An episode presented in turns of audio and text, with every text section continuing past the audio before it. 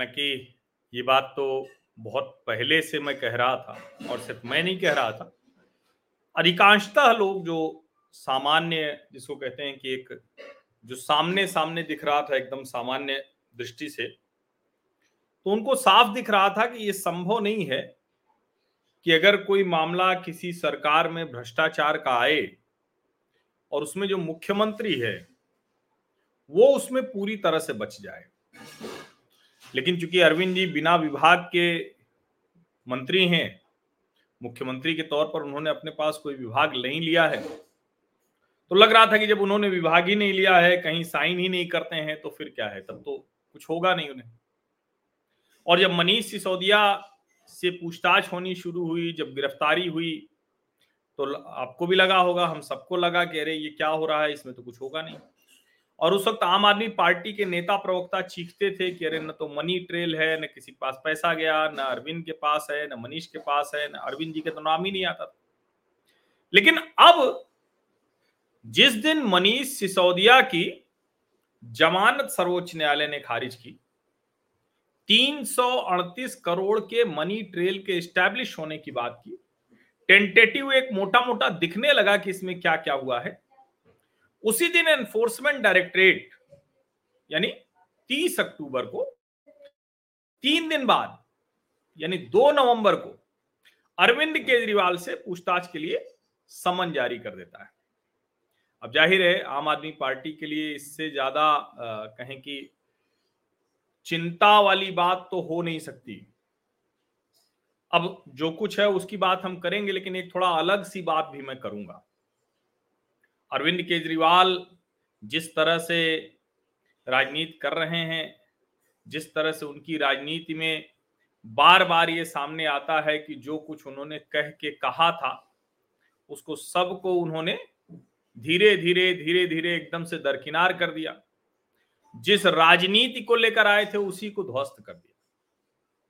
और एक बार मैंने एक लेख लिखा था और उस लेख में यही कहा था कि जो आंदोलन से निकली हुई पार्टियाँ हैं, जिस वजह से वो आगे बढ़ती हैं, वही वजह वो एकदम से ठंडे बस्ते में डाल देती है।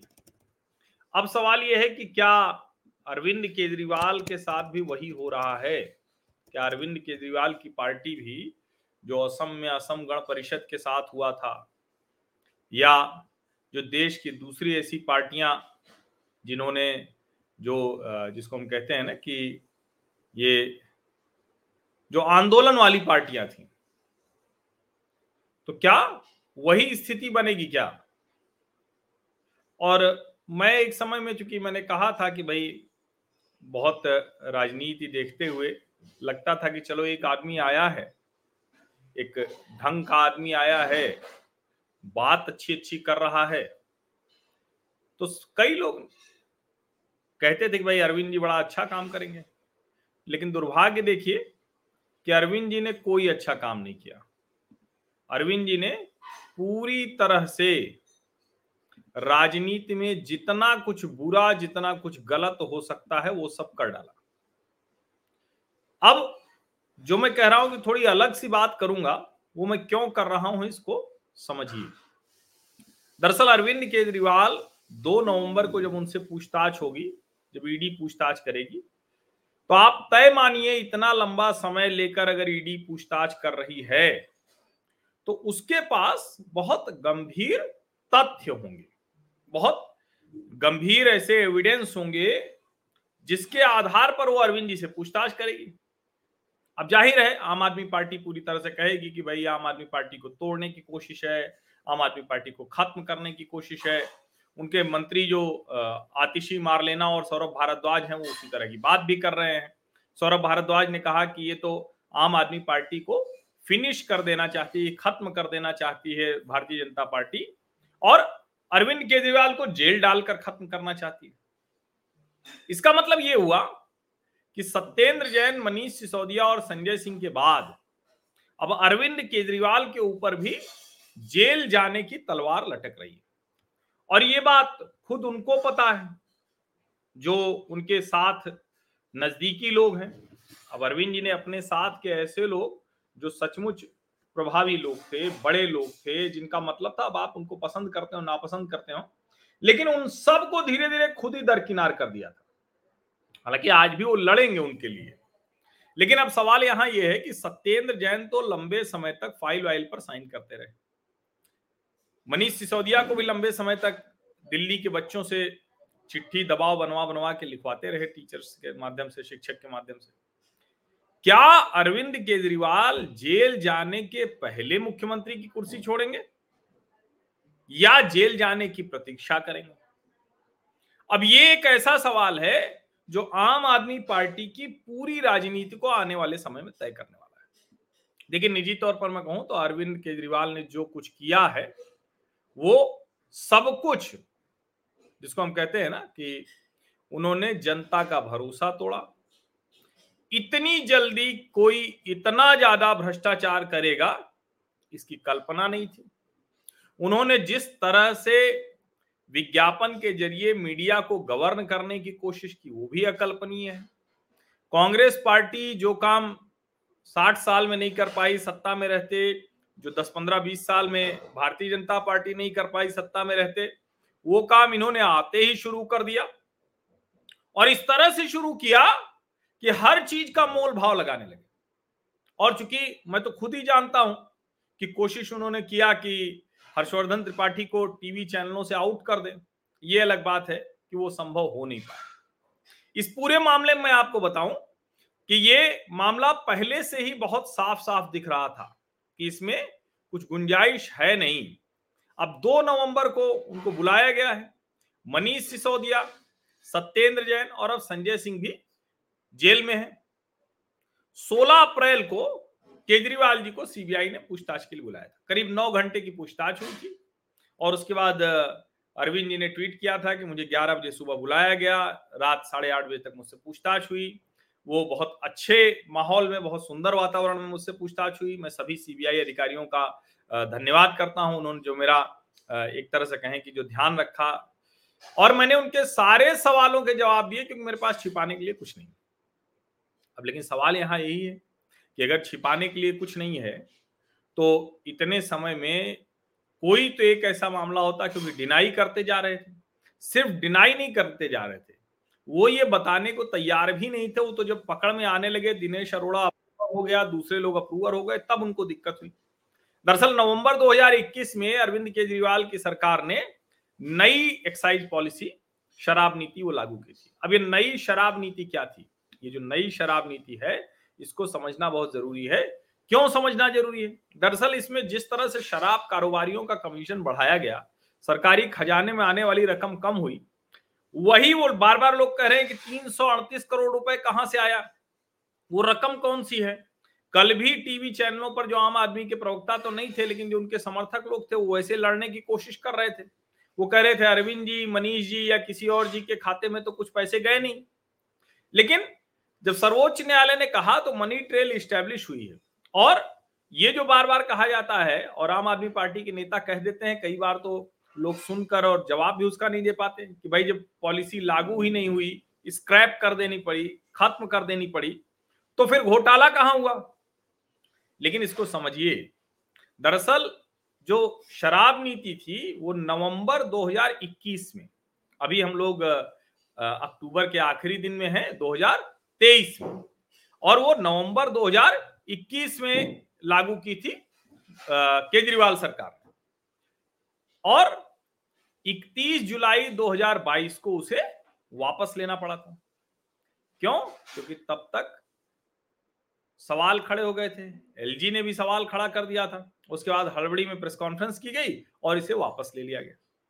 17 अगस्त 2022 जुलाई 31 को वापस हुई 17 अगस्त 2022 को सीबीआई ने मामला दर्ज किया था। ये मैं पूरी टाइमलाइन इसलिए बता रहा हूँ, क्योंकि आप लोगों को अब ध्यान में रहे। अब जो है ना, अब चूँकि अरविंद केजरीवाल से पूछताछ होगी तो बहुत सी चर्चाएँ होंगी तो उस दिन कहा जाए कि रही अचानक क्यों कर दिया गया?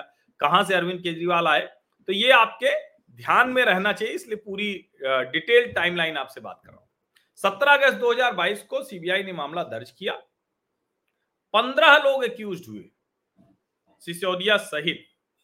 दो दिन के बाद मनीष सिसोदिया के घर पर छापे मारे गए। सत्रह अक्टूबर को सीबीआई ने पूछताछ के लिए बुलाया। करीब आठ घंटे की पूछताछ हुई और 18 फरवरी 2023 तो सीबीआई ने अगेन फिर से बुलाया उनको और उसके बाद चार्जशीट फ़ाइल कर दी और फाइनली अरेस्ट कब हुई? 26 फरवरी को सीबीआई ने गिरफ़्तार किया। अब ज़ाहिर है कि ये जो टाइमलाइन है, ये आपके ध्यान में रहना इसलिए ज़रूरी है कि अब इसकी चर्चा खूब जमकर होगी। बार बार ये कहा जाएगा। और देखिए, यहाँ एक बात और ध्यान में रहे कि इसी वर्ष जनवरी में इस वर्ष कह रहा हूँ, पिछले वर्ष जब वो मामला दर्ज हुआ था और उसके बाद क्या हुआ था? एक खबर सामने आई थी, जिसको अदालत में भी पेश किया गया है प्रमाण के तौर पर कि दिल्ली के मुख्यमंत्री अरविंद केजरीवाल ने वीडियो कॉल के ज़रिए शराब घोटाले के एक मुख्य आरोपी से बात की थी। इसी के बाद ये सब कुछ हुआ है। अब ईडी ने पूछताछ के लिए बुला लिया है। इसका मतलब क्या हुआ?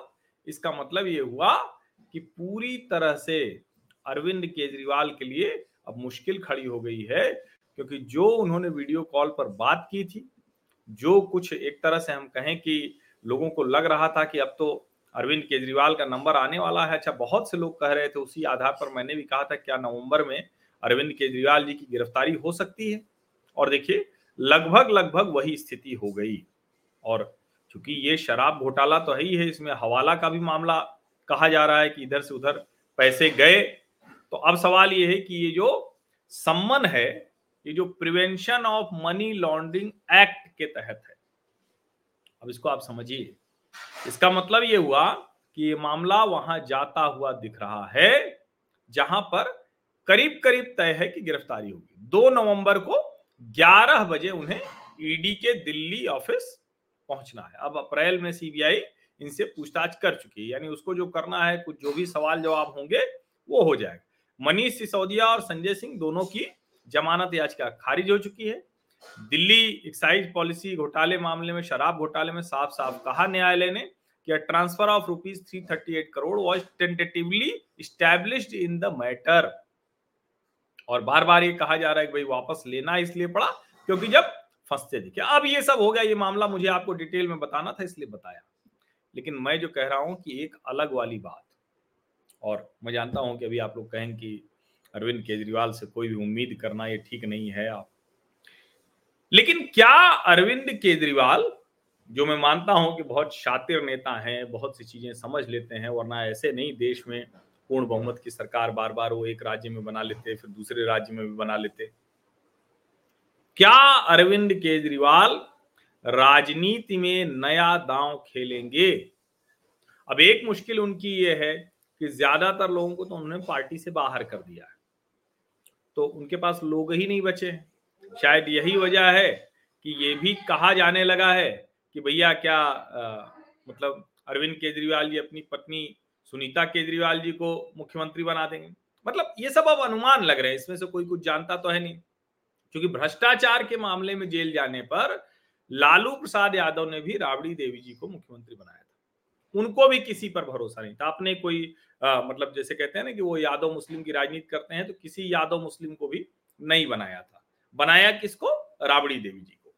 अब अरविंद जी का भी अगर देखिए तो भ्रष्टाचार के ही मामले में फंसे हैं। और वहाँ चारा घोटाला था तो यहाँ शराब घोटाला है। लालू जी से अब अरविंद जी का संबंध भी बहुत अच्छा है अब तो एक दूसरे के साथ मिलकर लड़ाई लड़ रहे हैं। अब यहाँ सवाल ये क्या त्यागपत्र देकर अरविंद केजरीवाल अपनी राजनीति बचा पाएँगे। क्योंकि देखिए, अब उनके ऊपर भरोसा तो लोगों का टूट चुका है। अब कोई ये नहीं मानेगा कि अरविंद केजरीवाल ईमानदार है। अच्छा कट्टर वट्टर जब कहते हैं तो मैं कई बार कहता हूँ कि कट्टर निगेटिव शब्द है, वो पॉजिटिव के साथ जा ही नहीं सकता। कट्टर ईमानदार हो ही नहीं सकता। कट्टर भ्रष्ट कोई कहे तो वो हो सकता है। कट्टर भ्रष्ट तो एकदम ठीक जाता है। लेकिन कट्टर ईमानदार तो हो नहीं सकता। अब सवाल यही है कि क्या अरविंद केजरीवाल त्याग पत्र देकर सड़क पर लड़ाई लड़ने की मंशा में हैं? अब इसमें एक पेच है। अरविंद केजरीवाल मुख्यमंत्री की कुर्सी से जैसे ही उतरेंगे या जेल जाएँगे, पंजाब भी उनके हाथ से निकल सकता है। भगवंत मान को लेकर कई तरह की चर्चाएँ लगातार होती रहती। अब कितनी सच, कितनी झूठ, कितनी अफवाह ये सब तो जब तक हो नहीं जाता, तब तक यही कहा जाता है कि देखो, मीडिया वाले सूत्रों से बता रहे हैं, लेकिन उन्हीं सूत्रों में से तो सब सूत्र काम आ जाते हैं।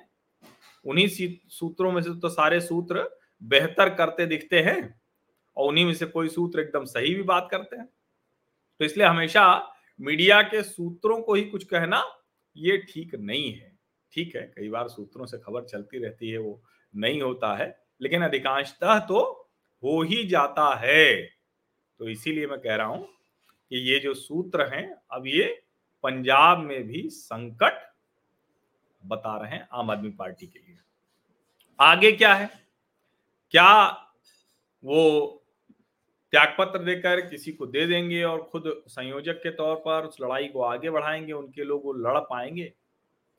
क्या एक बार अरविंद केजरीवाल जेल चले गए और जब मनीष सिसोदिया पहले से ही जेल में है, संजय सिंह पहले से ही जेल में है सत्येंद्र जैन पहले से ही जेल में है तो क्या अब उनके पास कोई ऐसा व्यक्ति है? क्या आप राघव चड्ढा से ये उम्मीद कर सकते हैं कि वो कुछ कर पाएँगे? ये बड़ा सवाल है। क्या आपको लगता है कि जो दूसरे लोग हैं, वो कुछ ऐसे लोग हैं जो इसको आगे बढ़ा पाएँगे? तो मुझे लगता है कि देखिए, अब उस तरह का कोई नेता नहीं है। ये समझिए आप। ये कोई भी उसमें लोग हैं, कई सब ठीक ठाक लोग हैं अभी भी, लेकिन कोई ऐसा नेता नहीं है कि जो, जिसको हम कहते हैं ना कि वो खड़ा होकर और मास लीडर की तरह वो कुछ लड़ाई आगे ले जा पाए। उस तौर पर अगर देखें तो सत्येंद्र जैन भी नहीं थे। उस तौर पर सिर्फ़ मनीष सिसोदिया और अभी ताज़ा जो बन गए थे वो संजय सिंह। तो अब जब दोनों नेता नहीं हैं तो क्या अरविंद केजरीवाल की पार्टी का अस्तित्व ही खतरे में पड़ गया है। ये समझिए जरा, क्योंकि कुर्सी तो उन्हें छोड़नी ही पड़ेगी अगर गिरफ्तारी हो गई तो। तो गिरफ्तारी एक बार हो गई तो फिर कहा जो है, फिर तो संभव नहीं है ना? फिर कैसे संभव है कि आप जेल में रहते हुए राज चलाएँ? और क्या आपको लगता है कि इस पार्टी में कोई ऐसा नेता है? कोई भी। मतलब आपके ध्यान में कोई हो तो बताइए। कोई भी ऐसा नेता है जो पार्टी चला पाए, संगठन चला पाए, सरकार चला पाए, मुझे तो नहीं दिखता है। क्योंकि जो लोग हैं, और यहाँ ये भी सोचिए ना कि इतने लंबे समय आपको याद होगा, और मैंने ये कहा भी था, जब वहाँ जिस दिन संजय सिंह की गिरफ्तारी हुई थी तो चंडीगढ़ में बड़ा ज़बरदस्त प्रदर्शन हुआ था। तो मैंने उस वक्त कहा था, मैं उस वक्त इंडिया टीवी पर मैंने कहा था, अपने चैनल पर तो कहा ही था। तो मैंने कहा था कि ये दरअसल वो अभ्यास है, वो कोशिश है। अब दो नवंबर को पूछताछ है तो क्या दो नवंबर के पहले अरविंद केजरीवाल देश भर में क्या एक माहौल बनाएँगे? जिस तरह से कहा जा रहा है, क्या वो माहौल वो बना पाएँगे? कि भाई हमारे खिलाफ सब कुछ हो रहा है। ये संभव है क्या? ये एक बड़ा सवाल है। और मुझे लगता है कि इस सवाल का जवाब हर कोई जानना चाहता है। किसी को ये मन में इच्छा है कि पता चले कि क्या हो, क्योंकि वो तैयारी तो प्रदर्शन की और सारी चीज़ों की वो ठीक है, लेकिन अब तो मामला थोड़ा अधिक गंभीर हो चला है। आप सभी का बहुत बहुत धन्यवाद। और ये अनुमान बहुत पहले से मतलब मैंने खुद भी ये अनुमान लगाया था और दूसरे बहुत से लोगों ने ये अनुमान लगाया था। क्योंकि सबको ये लग रहा था कि देखिए, ये ऐसा संभव नहीं है। जब सीधे सीधे मामला दिख रहा है, जब सीधे सीधे लग रहा है कि नहीं, अब तार जुड़े हुए हैं, पैसे कहीं से कहीं गए हैं पॉलिसी की वजह से सरकार का नुकसान हुआ, पॉलिसी की वजह से शराब कारोबारियों का लाभ हुआ। अगर इतनी सारी चीज़ें दिख रही हैं तो फिर ये तो संभव नहीं है कि जो मुखिया है, जो मुख्यमंत्री है, वो इसमें पूरी तरह से पाक साफ़ बच जाए। अब या तो ये होता कि अरविंद जी कहते कि नहीं नहीं, ये हमने अपने मंत्री के खिलाफ कार्रवाई कर दी या हम हमने अपने इस अधिकारी के खिलाफ कार्रवाई कर दी, वो तो करें कि कुछ है ही नहीं। तो ज़ाहिर है कि अगर कुछ है नहीं तो फिर तो उसकी जाँच होगी और जो लोग पकड़ में आएँगे, उनके खिलाफ कार्रवाई भी होगी। अब अरविंद के पास ये आखिरी अवसर है कि वो त्यागपत्र देकर बड़ी लड़ाई लड़ने की, का ऐलान करें क्योंकि शीश महल और शराब घोटाले ने उनके ऊपर भरोसा तो लोगों का एकदम तोड़ दिया है। भ्रष्टाचार का ठप्पा अरविंद केजरीवाल और उनकी पार्टी पर लग चुका है। अब और कोई तरीका उनको फिर से खड़े होने के लिए जनता के बीच में ही जाना पड़ेगा, और कोई रास्ता है नहीं। सब्सक्राइब कर लीजिए नोटिफिकेशन वाली घंटी दबा दीजिए। देखिए व्हाट्सएप पे जो मेरा जो चैनल है, उसको भी आप ज्वाइन कर सकते हैं। मैंने उसको उसमें कमेंट में डाला हुआ है तो आप सीधे उससे जाएँगे तो व्हाट्सएप भी ज्वाइन कर लेंगे। वहाँ सारे जितने भी वीडियोज़ हैं वो सब रहते हैं। बाकी सब्सक्राइब तो करिए ही। सब्सक्राइब करिए नोटिफिकेशन वाली घंटी दबाइए लाइक का बटन दबाइए, अधिक से अधिक लोगों तक ये वीडियो पहुंचाइए, क्योंकि तो देश का सार्थक, सकारात्मक राष्ट्रीय विमर्श आगे बढ़ना बहुत आवश्यक है। बहुत बहुत धन्यवाद।